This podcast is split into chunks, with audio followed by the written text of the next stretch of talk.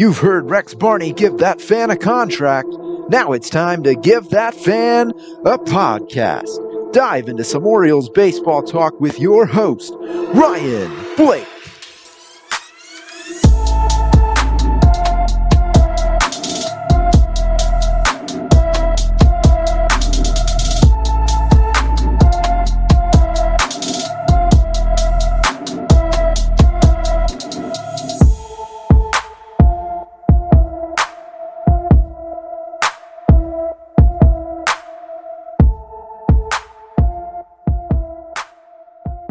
To Give That Fan a Podcast. This is episode number 13. Shout out to Manny Machado.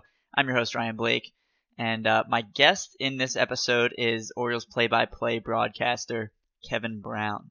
I'm very excited about this interview, but a little bit of change of pace. I'm actually recording this introduction uh, before the interview.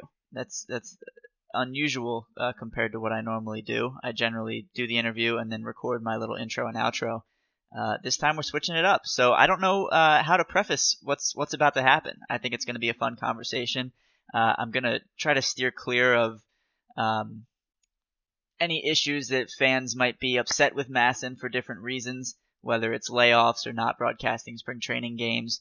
Uh, I'm, I'm, not going to dive into that. So if you if you're if you're expecting me to um, try to get Kevin to say something about uh, those situations, it's not going to happen.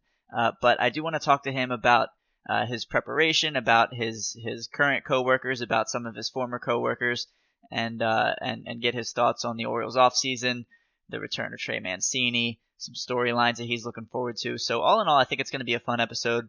But like I said, I'm not going to bring up uh, the MASN dispute, the the lack of spring training games, uh, laying off Gary Thorne. None of that's going to come up because, quite frankly, it doesn't have to. Uh, what's done is done there's no going back and changing it, and and I'm not going to ask Kevin to speak on something that that could get him in trouble. So, uh, without further ado, I guess let's go ahead and uh, dive. I feel like I say dive into to the interview every single week. Is that I don't know if I don't know if that's a thing. Also, I, I feel like with these introductions, I'm so not good or bad. I'm so bad at just talking to myself. Um, so I'm thinking about switching it up, maybe bringing on a co-host. I'm not really sure we'll see. Time will tell. But uh, I do have Kevin Brown as my interview this week. Next week, I'm hoping to uh, set up a schedule with Mr. Jim Hunter, former Orioles play-by-play broadcaster, uh, master of ceremonies on opening day. I miss him very much. I look up to him as as a, a personal uh, idol of mine growing up. So um, he told me to get back in touch with him in March, and it's now March. So I'm gonna go ahead and reach out and see what I can do. But uh, let's go ahead and and chat with Kevin Brown. Like I said, I haven't uh, recorded this interview yet, so you guys are, uh, well, I guess obviously you're hearing it for the first time. Let's do it. All right, my guest in episode 13 is Orioles uh, play-by-play announcer, Mr. Kevin Brown. Thank you so much for taking the time to be with me. Hey, you're welcome, Ryan. Good to be with you. Absolutely. Now, uh, I just noticed this a couple days ago. Uh, it's it's been two years now since the Orioles announced their that they hired you. It was February 28th of 2019. So I'd be remiss if I didn't wish you a happy two year anniversary as as part of our family. Thank you. I I actually did not remember that until you reminded me, but I do remember the day. Um, I got the job. I think pretty early on in February of that year, and it, it just wasn't official until later in February. Mm-hmm. Contracts, mm-hmm. etc. Um, but the day it happened was a Thursday. I was in Wichita for a UConn Wichita State basketball game. And Samajae Haynes Jones of Wichita State hit a buzzer beating shot. I think it was my second buzzer beater ever. So it was a very fun day. It was a, a deluge of Twitter well wishes and text messages early. And, um, it also happened to be one day after I decided that I was going to, in a strategy to not look at my phone all the time. I was going to turn off my Twitter notifications. I literally didn't know that the 28th was going to be the day the, the press release was going to come out. And so, um, it pr- proved to be wonderful timing because like, and this is not to brag, this is just the way it goes. You know, I, I logged on to Twitter. I probably had 60 notifications because it had all just gone down. Um, so thankfully I decided to turn my notifications off before that. Otherwise, my phone would have just exploded from all the buzzing that day. So yeah, yeah, memorable day. Really fun end of the basketball game. Fun beginning to the day. And, um, Went out to the Wichita Chicken and Pickle afterwards.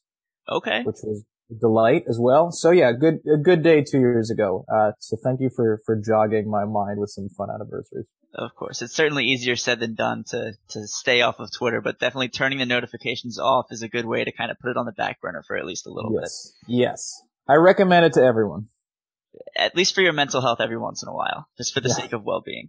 Now, uh, the Orioles are down in Sarasota. MASN is not broadcasting any games at the moment. So what have you been up to? What's, what's your offseason been like?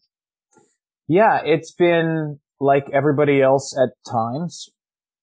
Um, finding various projects, writing a lot, reading a lot at times, watching a lot of TV at many times, learning to cook, learning to bake, having spells where I play a lot of piano, having spells where I work out a lot. Uh, the last few months playing a lot of online chess, thanks to the okay. Queen's Gambit. Uh, I have stayed pretty busy the last few months because of basketball season. I have a home setup in my office with ESPN.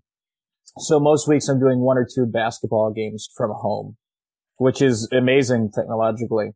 But I've got um, a laptop, a monitor, I have an Ethernet cord, um, which connects me to the folks back in Bristol, Connecticut. I've got a camera, I've got a light, I've got this whole setup. And a couple of times a week, usually this office turns into um, a home office for basketball games. And then softball season started for me last week. So I have been keeping pretty busy with that, which is great because like everybody else, I'm sure, uh, for a few months, I just had nothing to do and tried to fill my days. But but now I'm, I'm fairly busy with basketball season and here comes softball and now here comes baseball. So yeah, I'm going to be the right kind of busy again, I think. Yeah, schedule's going to fill back up. Now, uh, with the Orioles in particular, I believe I read that, uh, their, their broadcasters will not be traveling with the team. Is that correct? At least for the beginning of the year or, or will you be with the team? Yeah, I don't have all the specifics yet, but but that's my expectation. And, and, from everybody else that I've talked to at Major League Baseball, it does not sound like there will be broadcaster travel at the start of the year. And and part of that is obviously the safety of traveling parties and and cutting down the size of the traveling parties. Part of that is just um, certain stadiums aren't going to have room. In Camden Yards last year, every booth in the press box was used for a specific purpose. Whereas in 2019, you know, there'd be an auxiliary radio booth just sitting there empty. Um, there was, I think, maybe a second booth that would not always be occupied. The booth next to the regular radio booth, some folks from the Orioles will usually just sit there, watch the game, the social media uh, folks or other people that are just there. And because of social distancing, we actually had to use every one of those booths last year. So I don't think there is space for visiting radio at every stadium right now. I think visiting TV, there would be more space, but from, from what I can tell, it doesn't sound like at the start of the year people are going to be traveling. And then, you know, hopefully by the end of the year, the conditions will be safe to do so, but I, I don't know that. And I don't think anybody knows that at this point. Yeah. Now, I'm, I'm sure you don't have a, a, specific kind of schedule yet with the Orioles, but I, I assume you'll be doing primarily radio. Is that what you anticipate? Uh, actually more TV this year. So oh, it's a little bit of a shift. So I'm going to do about half the games total.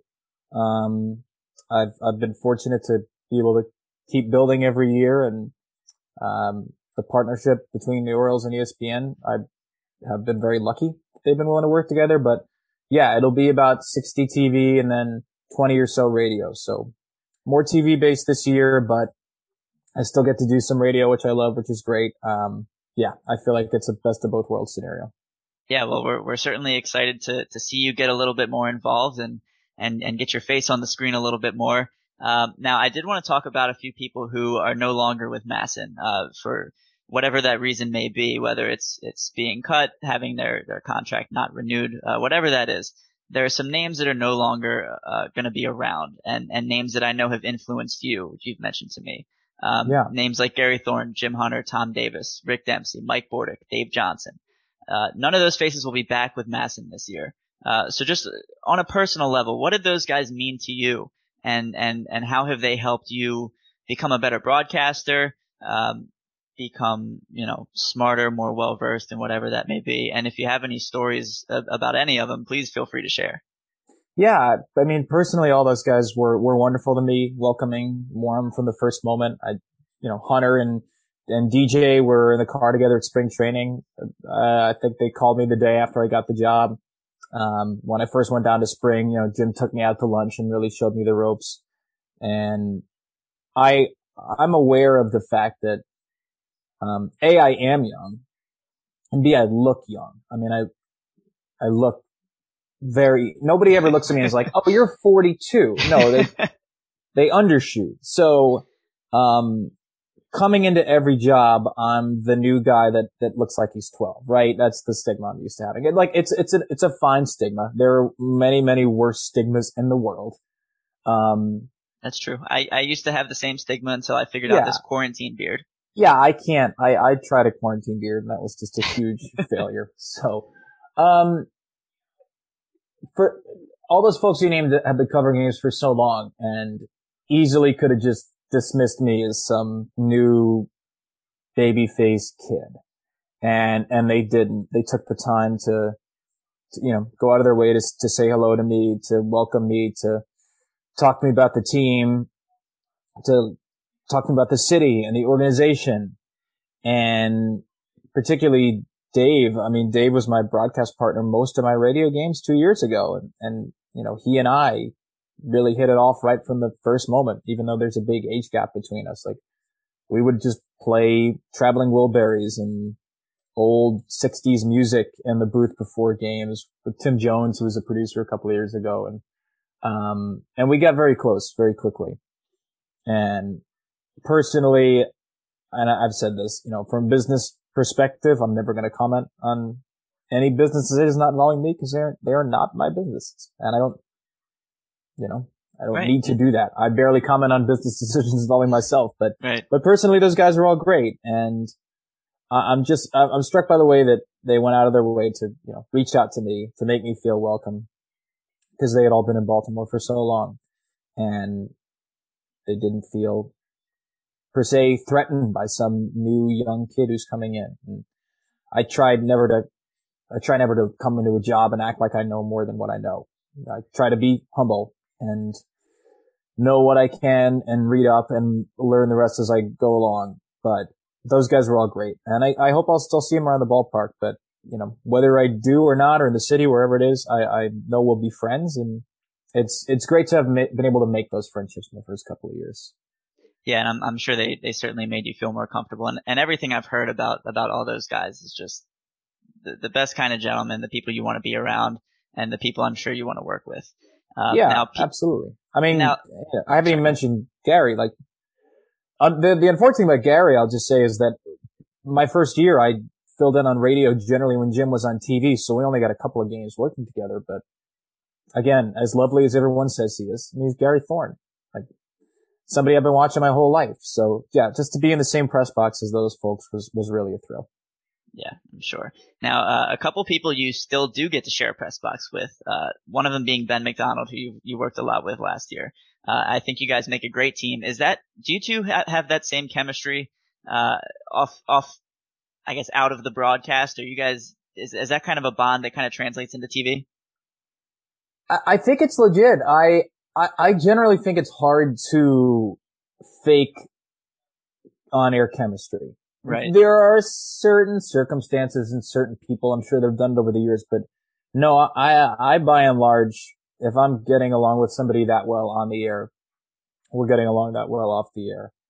Ben is so perceptive and I love asking questions and I, I love setting up my analysts to, to try and go deeper. And at any given point, I can ask him about a pitch or a sequence of pitches or what he thinks is coming up. I mean, people love that Tony Romo, right, came into the NFL and started calling plays before they happened. Like, right. I get to say, all right, two and two, Ben, what would you throw here and why? And he nails it. He, he sees the game so well. Um, it's, Wouldn't it's you know what to, to throw in that situation, being a former pitcher yourself? Right. I mean, I only sinkers, exclusively sinkers. Right. Yeah, I think I think we missed pretty well. You know, we it's kind of an odd couple type of thing. I'm, I'm up here in the Northeast and Ben's posting a picture of him wearing his camo out on the farm every day down in Louisiana. Um, but but we've hit it off pretty well, and and I'm thrilled that I get to do even more with him this year. I I think we, I think we've grown to complement each other pretty well, and we honestly have only done you know a handful of games still in a couple of years. So I yeah. I feel like that relationship's going to keep growing. Mm-hmm. And I, I, there is some more about that, um, you know, kind of setting him up for, for some, some different kind of analysis. I want to get into that in a little bit, but, yeah. uh, another gentleman that you, you get to, to share a booth with and, and you haven't done a whole lot of as, as far as I know is, uh, Hall of Famer Jim Palmer. And now I'm sure it's, it's cool in its own right to, to be able to share a booth with someone like that. There's a contingent of Oriole fans who, and I, I personally don't understand this in the slightest bit, but they, they don't prefer Jim Palmer as a as a color analyst because he shares quote too many stories about himself. Wouldn't you do the same if you were Jim Palmer? If you were a Hall of Fame pitcher who won a World Series game in three different decades? I mean, he's the kind of guy you want to have in the booth. Is, is that right?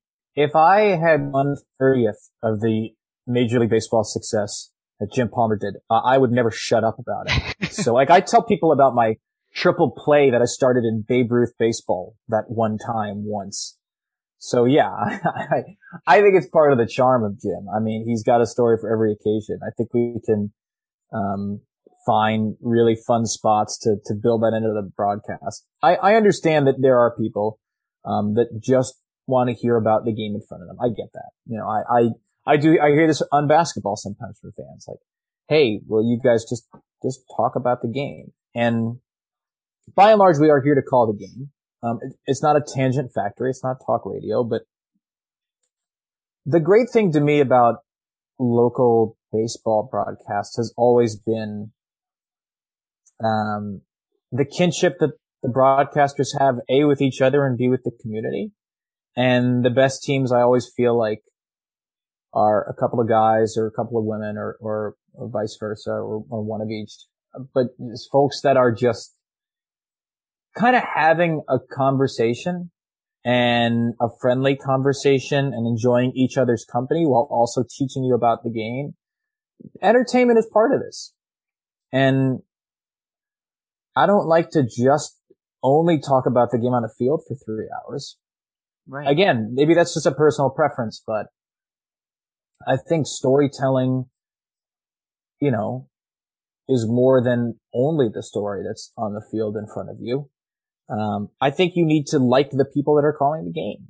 And I like it when Jim talks about the 1975 pennant race or 19 whatever World Series. Like,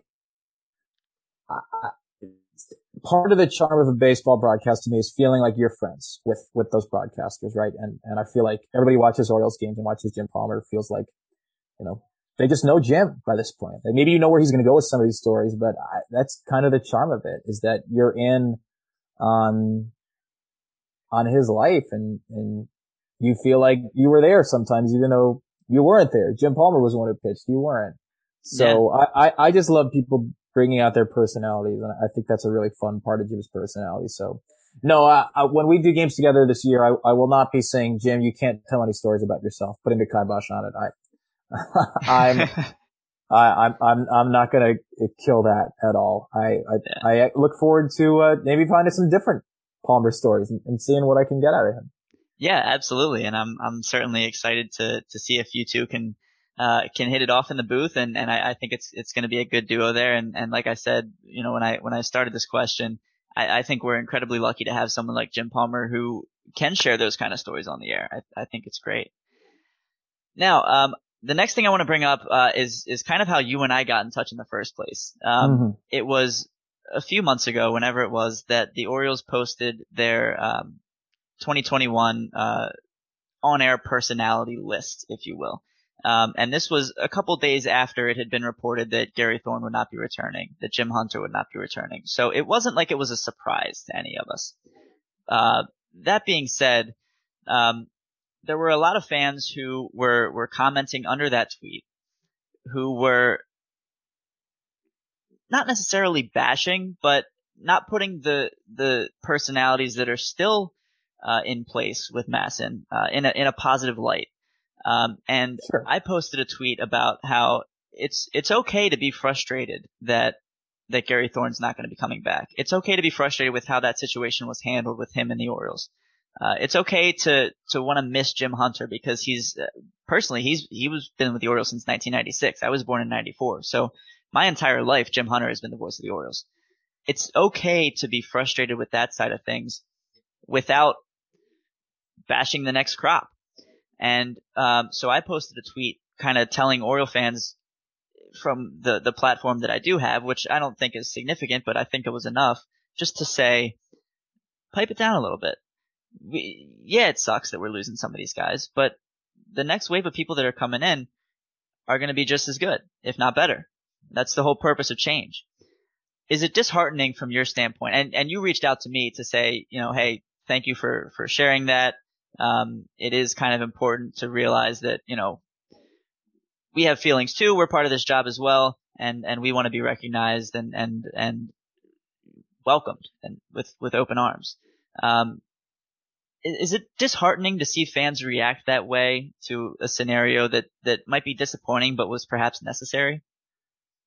Uh, it, I mean, in in a sense, um, I will, and I will say this. Um, I, I I messaged you this, but I I appreciated the message, and I know that the other folks did as well. Like people, you know, I, I, I, this is going to sound like the, the cliche thing you have to say, but it is true. I, I swear it's true. I do not take any of that stuff personally. I, I really genuinely don't. Some people just have thicker or thinner skin than others. I guess it's part of the job. It's fine. Um, I get it to an extent. Like, you literally, Jim Hunter has been the voice of the Orioles your, your whole life, right? You're not the only one in that boat. People have been watching Gary Thorne for years. Rick Dempsey, God, has been in Orioles fans' lives for decades. Yeah. So I understand it. People can be frustrated, confused, sad, whatever emotion they want to be. It is, it is their right to feel that way. And that's why I don't take it personally because I know people are not attacking me or Jeff or Melanie or Brett. People are just upset. Um, people are upset because this is a big change. And that's part of life. You know, the, the challenge for us is to live up to those standards, which I think is going to be a fun challenge. I'm honestly looking forward to. Maybe that sounds like a crazy thing to say, but I really want to prove to Orioles fans, many of whom are upset, and I get why. I want to prove to them that our broadcasts are going to be as good. I'm not going to have the same immediate natural pour with Jim Palmer as Gary Thorne because we haven't worked together, right? Jim and Gary worked together for more than a decade. Jim Hunter knows more about the team than I do because for more than two decades, he was one of the voices of the Orioles. So some things are going to be different for sure. And if I was a fan of a team and I had gotten used to the same voices for 10, 15, 18, 22 years, um, it would be jarring as well. So I totally, totally understand people's base instincts. Um, I, I, this is where social media is ugly when people start bashing specific people and venting and just letting their frustrations beyond a reasonable point. That's part of it. That's part and parcel when you log onto social media, whether it's right or wrong. And in this case, it is wrong. You know, you're going to get some of that. So, so it does not bother me at all. But I understand the frustration and I, I like really want to take it on as a challenge. I'm a very competitive person. I, I'm a real, I'm a real tough person to play ping pong against because if I win, I will really try hard not to gloat. And if I lose, I might throw the paddle into the wall. I'm not proud of it. It's true. But yeah, I'm the same I, exact way. I get it with with uh, ping pong specifically. Yeah, we'd have no paddles left by the end. But you know, it's not it's not like I'm trying to go out there and like and and show up Gary Thorne. That's not it. But I I believe in in what I can do. I believe more accurately in what Ben and I can do, and what Palmer and I can do, and on the radio what Jeff and Melanie and Brett and I can do. I I think our shows are gonna be really good. I think people are really going to like our broadcasts. I think people are going to feel comfortable. It might take some time. It will take some time for a lot of folks. That's okay. But I, I am excited about the chance to show what we can do. And I, maybe I'm crazy, but I don't have any doubt that Orioles fans are, are going to be happy with the broadcast we put out this year. It will be different. I get that.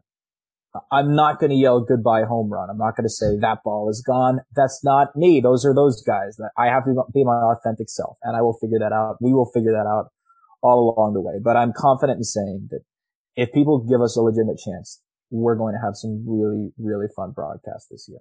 Yeah. Now, do you have, uh, you mentioned goodbye home run. Do you have any type of catchphrase picked out or are you just going to kind of let it, let it happen organically? Yeah, I don't, I don't have anything. Um, I've never tried to force it.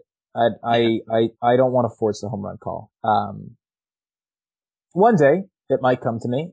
One day it might not some of the greatest broadcasters ever don't have a specific home run call. You know, Vin Scully didn't say the same thing on every home run, right? Right. But Gary Thorne did, and neither is necessarily better or worse than the other. So maybe one day it'll come to me. People can tweet me uh, ideas if they want. I'll take them into consideration. But hey, sure. I'll, no, I'll right now it's just I uh I, I I want it to happen organically, right? I don't like I'm not sitting in my den just watching old tape of Trey Mancini just practicing different phrases, going through index cards. Next, next. Right. Yeah, I think that's the right way to go about it. Is just kind of let let something come out one time and then, oh, that was good. Maybe I'll keep using yeah. that. I think I think that's the way to go. Now, I, uh, and I think people will know. People, will, if if if it's worth using, I'm sure people will realize it. Oh yeah, and and you're very active on on social media. I'm sure if if you have a good home run call, you're going to get several tweets that hey, you need to keep using that one. We'll I, I suspect as much. And if I have a bad home run call, maybe I'll get a few tweets to say, don't ever say that again. I, I would not doubt it at all. Now, uh, I wanted to single out uh, one, one more of your coworkers, uh, Melanie Newman. Um, I feel like it's uh, it's it's a much harder path for a woman in sports to get to the point that she has, and she's done a fantastic job. Uh, everything I've I've seen and heard from her to this point. What can you say about working with Melanie and and not necessarily what she's gone through to get here, but the path that she's taken uh, and, and, and just how cool is it to, to be able to spotlight her in the baseball world? First of all, when is this going to air? Uh, Thursday. All right. So it's Tuesday right now. I'm currently locked in a Twitter battle with Melanie.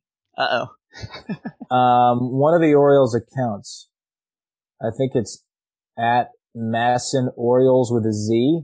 Oh yeah, my my buddy Freddie. He's he's very yeah. good at the Twitter.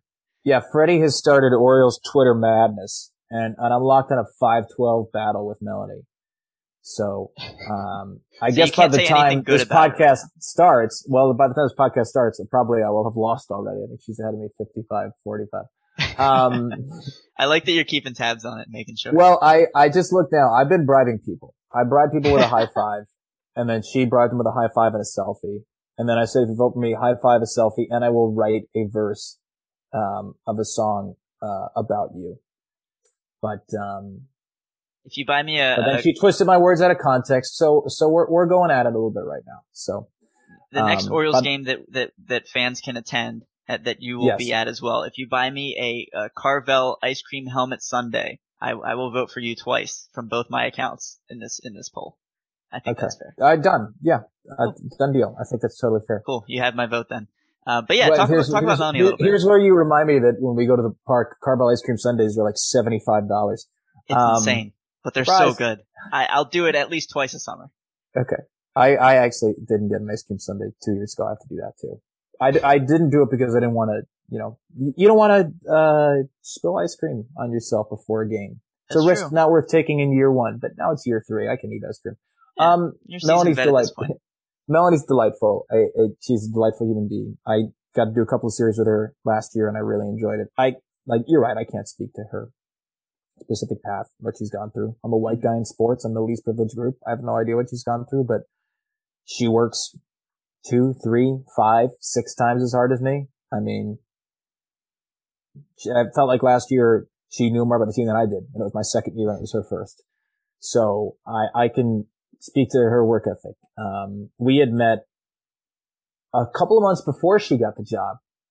We, we hadn't ever met before until this game. It was a Birmingham Bowl 2020, uh, New Year's, I think January 2nd or 3rd, maybe, uh, last year. And she was on the radio call doing, uh, silent reporting and I was on the TV call for ESPN and we just got to talking in the press box and we had a mutual friend at the time, Kristen Hudak, at the, at the time PR director of the Orioles, um, amusingly enough. And Melanie was telling me about what she had been doing. She was doing this game. She was doing sidelines for other games for radio. She was doing swimming and diving, um, this and that, ACC Network Extra. I mean, the, the girl just hustles. She hustles. She, she really, really works hard. She's put herself in this position because of her work ethic. And I'm excited that this year we'll hopefully get to do some TV together with her as the field reporter and, and me on play by play. I, I think there are a lot of broadcasts that don't really use field reporters and sideline reporters as well as they can. Right. It's just all right, you throw them down for two stories a game. They should be a part of that broadcast. We should have a conversation. Melanie knows the team as well as anybody. So I'm excited that we get a chance to, to work together more this year. But she is great. I wish I could say bad things about her and get myself some Twitter love, but since that poll will be over by then, I will tell you nice things. That's, that's fair. You're a good sport. Uh, now uh, you can, if, if we run, you have something you need to get to, by all means cut me off. I do have a few other things I wanted to chat no, about if you have the time. Um, so one of these is kind of just a fun little tidbit from last year. So the Orioles lost 13 to 2 to Boston on opening day.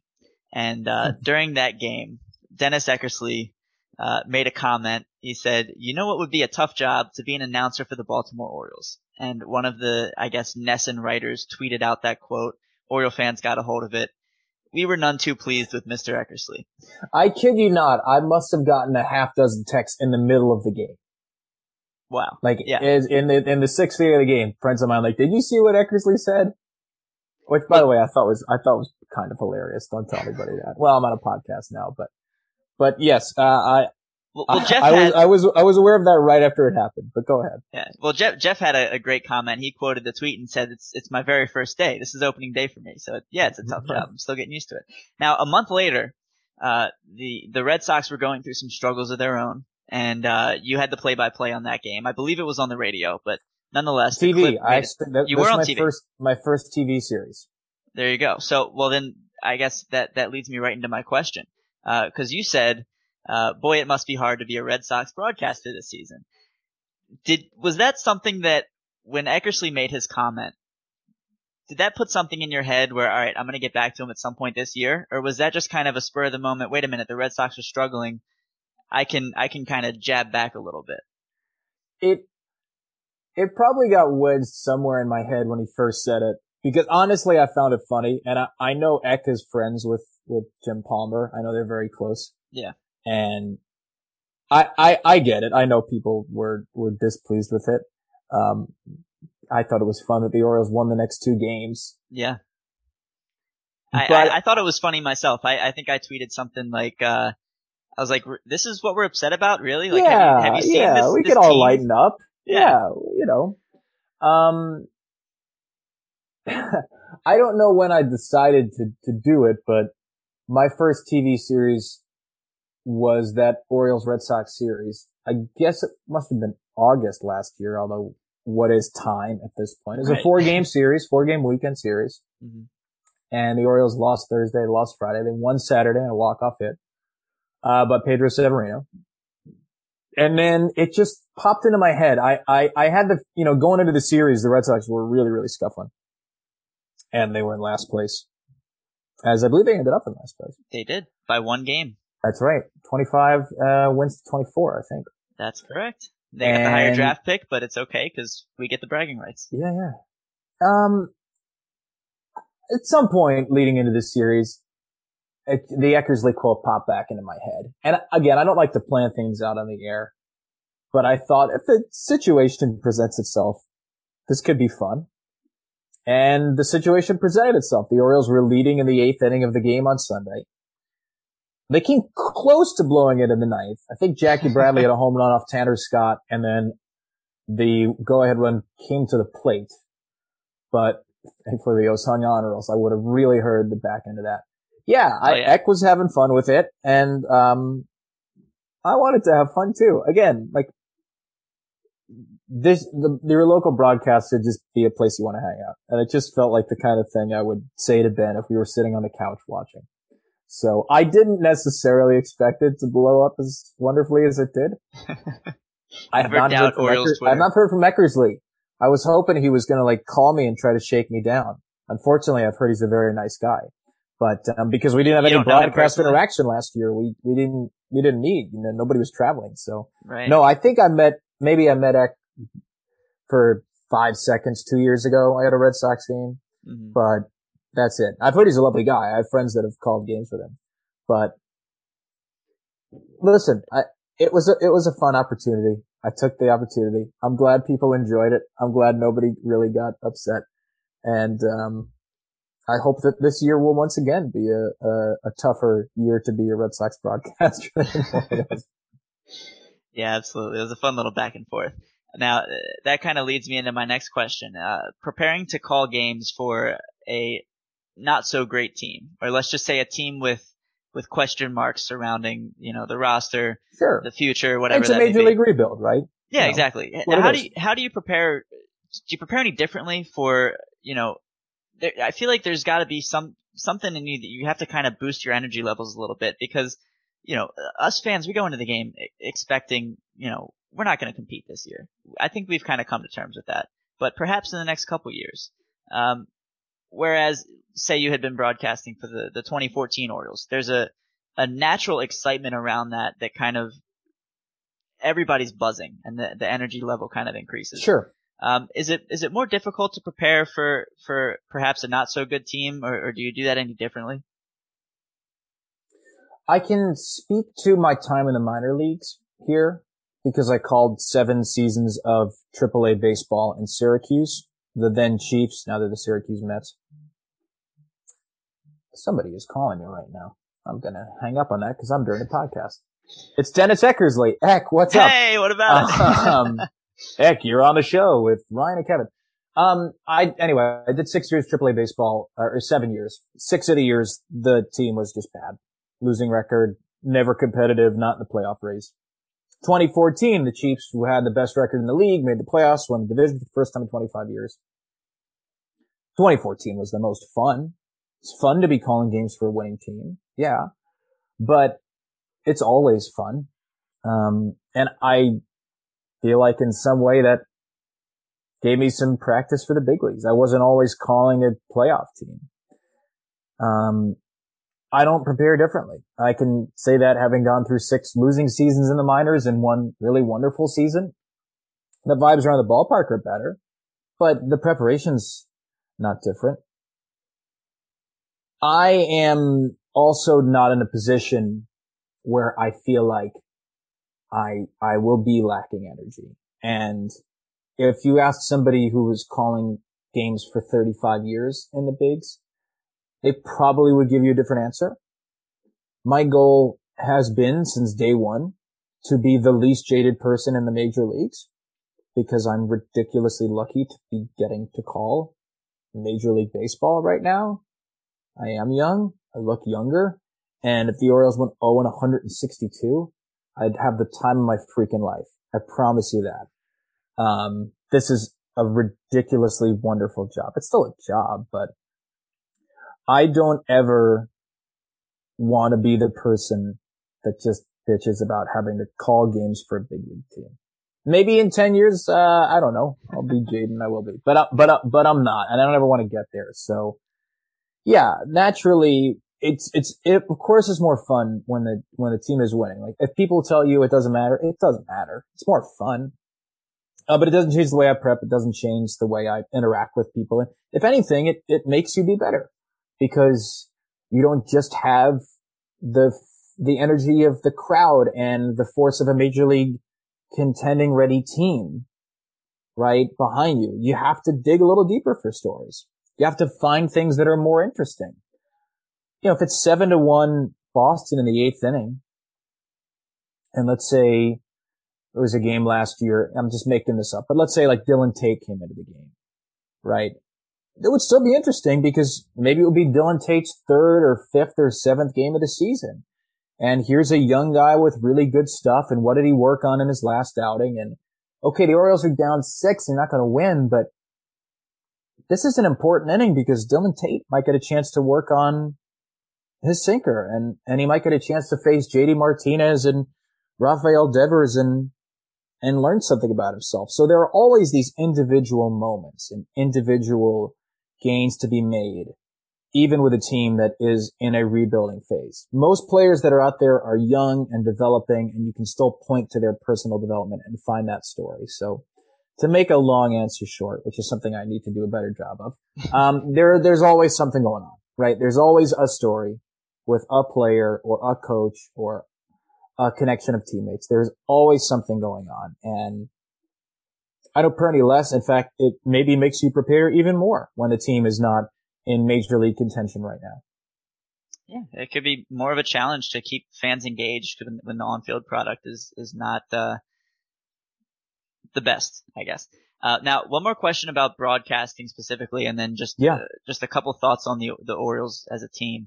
Um, one thing I've noticed with your broadcast is you like to bring uh, some more advanced uh, data and numbers with you, uh, and and um, you use some of that, like you mentioned before, to kind of set Ben McDonald up for for some good conversation. And it, it seems to me that Ben has kind of um, I'm not sure how big into analytics he was or is before he became a broadcaster, but now that he's doing it, uh, he seems to have adapted very well. Um, yeah. Why is it important to you to to bring those kind of numbers that that some fans might not be as familiar with, you know, more than your typical, you know, home run RBI batting average? Uh, why is that important to you, and and uh, and and why do you to, why do you make that a part of your broadcast? It's important to me primarily because this is the way that front offices talk about, analyze, think about the game. Every general manager, every assistant general manager, every analytics department thinks about the game in a certain baseline way. Maybe their metrics vary from team to team, but there are certain specifics that everybody in baseball that makes decisions thinks about now. And if we go on the air and we say, He's hitting 290 with 10 home runs and 60 RBIs. We are teaching the audience nothing because nobody within the game thinks about the game that way anymore.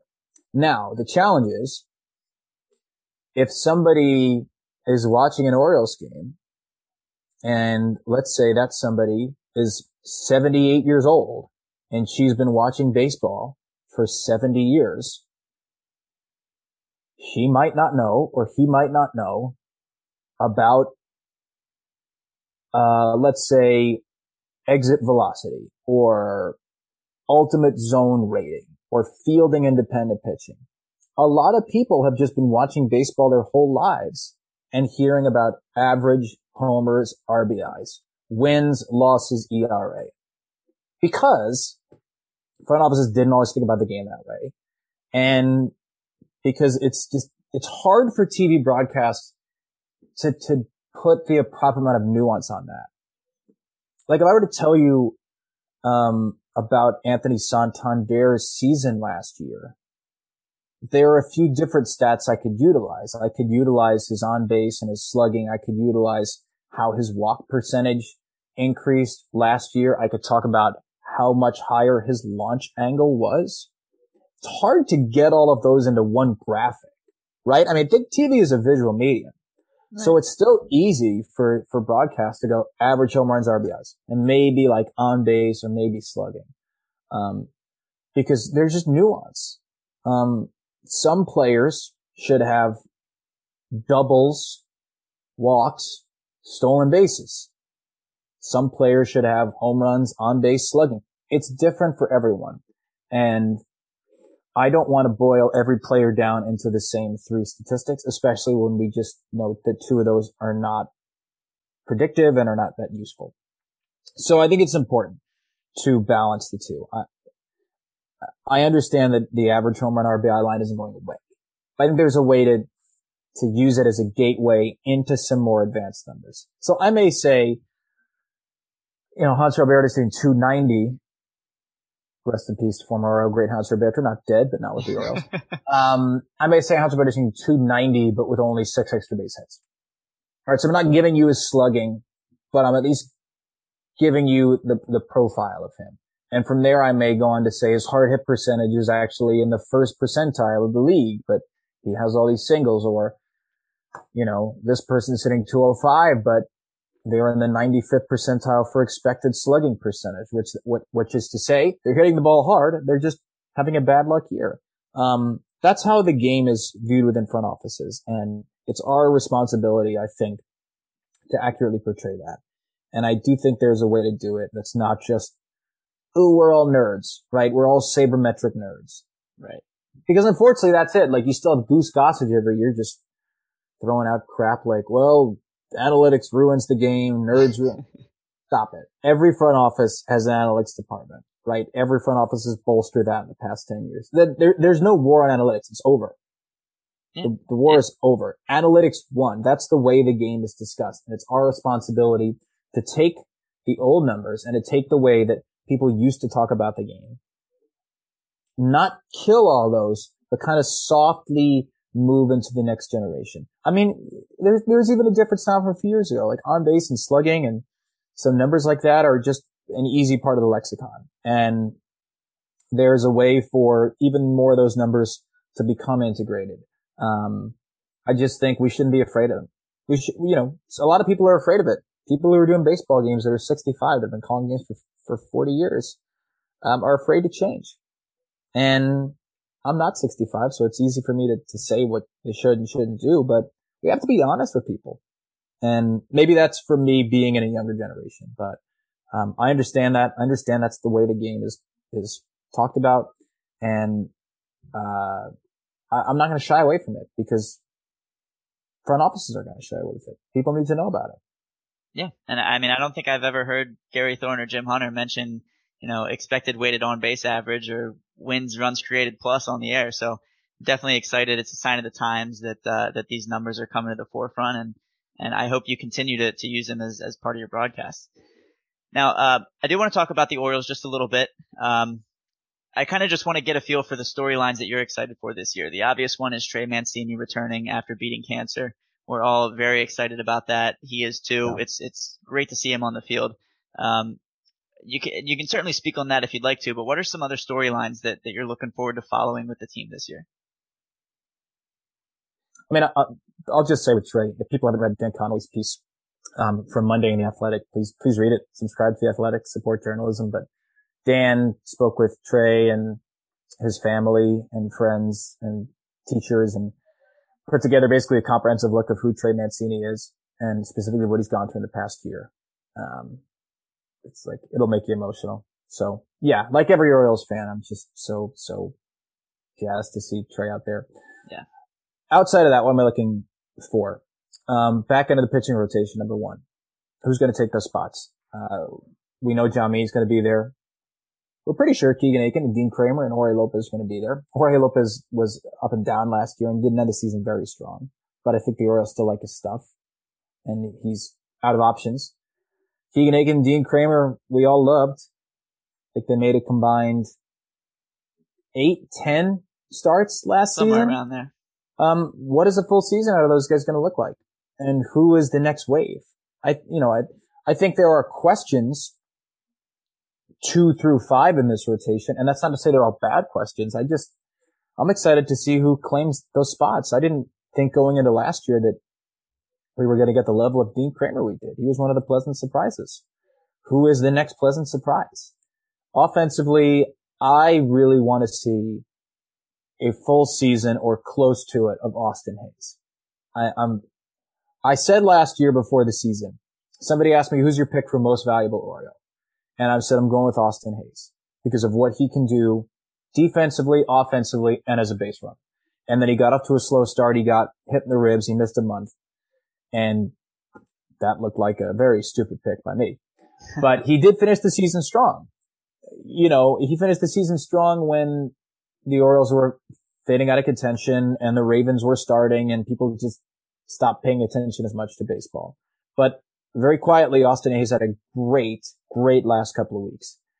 And Austin Hays has not even played half of a major league season in his career. He hasn't even played 81 full big league games. Right. But it feels like he's been in our lives for five years. Yeah. Um, I think we all sort of forget about how exciting it was when Austin Hays came up in 2017 and then how exciting it was when he came up in September in 2019. But, uh, I, I am not forgetting. I, I know Ryan Mountcastle's out there now and Anthony Santander is out there and Trey's back and there are a lot of headlines offensively. But I think Austin Hays has a chance to be as good of an all-around player as anybody on this team. I want to see him stay healthy, play 140, 145, 150 games because I think he has a chance to be a really, really special player. And offensively, in terms of the position players, he is the one I most have my eye on this year. I, I, I love what Cedric Mullins did last year. I think just as we were recording this or just beforehand, he batted lefty and he did triple against a lefty, Jordan Montgomery. Awesome. See what he can do as just a left-handed hitter, but Austin Hays to me is as high a ceiling all around player as anybody in the outfield. And I, I hope he gets a chance to prove it over a full season. Yeah, me too. I, I the one thing I have to say about Austin Hays, a friend of mine texted me, uh, I believe it was last year after he got hurt, and uh, he he texted me one question. He goes, "Is Austin Hays Nolan Reimold?" And that scared the hell out of me because I really don't want Austin Hays to end up being the next Nolan Reimold. Uh, Reimold, of course, couldn't stay healthy throughout his whole Yeah. career. Had a high ceiling, but but couldn't put it together. We obviously hope that that Austin Hays has a different fate. Yeah, I mean, you don't know, right? It's just, it's a bit, a couple of random injuries. Like, some people are injury prone and then some people just get hit in the ribs. Exactly. Yeah, If- it's not if- like he's If, if anybody gotten hit in the ribs where Austin Hays got hit, right, he would have been hurt. He hurt his thumb a year ago on a slide. And I think some of these are just freak injuries. so I don't think it means that he'll be hurt forever. it's hard to put an injury prone label on someone who's not, you know, out there tearing ligaments and, and Sure. doing all those things. Sure. Um, well, that's all I've got for you, Kevin Brown, Orioles play-by-play broadcaster. I did not expect to talk for almost an hour, but I'm very glad we did. Thank you so much. Sorry, I have the time to tendency to do that. No, I, I, I do the same thing. I, I thoroughly enjoyed our conversation and, and I appreciate you coming on the podcast. And, uh, I'm going to ask Melanie Newman to, to join me for an episode as well. So if you put in a good word for me, that'd be awesome. Hmm, we'll see how this Twitter battle goes. See who comes out on top. Kevin Brown, thank you so much. Thanks, Ryan. Well, I hope you all enjoyed that interview with Kevin Brown, Orioles play-by-play announcer for MASN. I've been very lucky to have some guests on the show who have been really enjoyable to talk to. Um, people have asked me how I get these guests on the show, and it's really as simple as reaching out. Most people are generous and, and will say yes, and, and will take a little bit of their time out of the day. Uh, so so I'm I'm very gracious to Kevin and to, to Keith Law and, and Matt Blood and everybody who's taken the time to speak with me. It's it's really been a delight. Uh, we'll be back with another one next week. Uh, one thing I failed to mention on the podcast is that uh, if in case you have not heard, which I'm sure you you have by now, uh, the gentleman over at Section 336 have uh, put together a bit of an Orioles post-game show of sorts. Since MASN has uh, cut theirs back to 15 minutes, we're doing one of our own, and and I'm very fortunate that they asked me to be a part of it, and uh, I'll be making my debut uh, tonight, Thursday night, the fourth, and uh, I'll be participating in that throughout the year. They've already done a few shows, and we're going to keep doing that. We'll have a, a post game show every game, and uh, it's it's going to be fun. A lot of familiar voices that you've heard on other Orioles podcasts will be part of it, and and we're very excited to bring that to you. So uh, keep an eye out for that. You can follow on Twitter at Birdland Sports. Make sure you follow us uh, Twitter, Facebook, YouTube, and Twitch.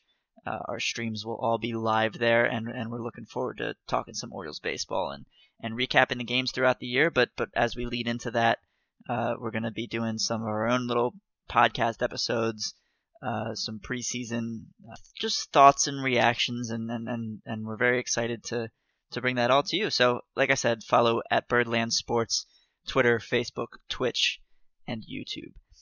Thank you, as always, to Derek and Tony at Eutaw Street Report for hosting the podcast. You can follow me on Twitter at RyGuyBlake, at Orioles Fan Probs with a Z. Make sure you vote for me in the uh, the the bracket that, that Kevin mentioned in the interview, the Orioles Twitter uh, March Madness of sorts. Um, MASN Orioles with a Z also is hosting that one on his Twitter page. So uh, I'm I'm thankful to be a part of it. I am the uh, number three seed out of the, the rest of the, the 48, not including the media. So uh, uh, I, I hope to to go on a little run and, and, and hopefully be part of that bracket for, for at least a few rounds. So uh, I'd appreciate your support. Vote for Oriole Fan Problems, and uh, I'll be back with another episode of Give That Fan a Podcast next week.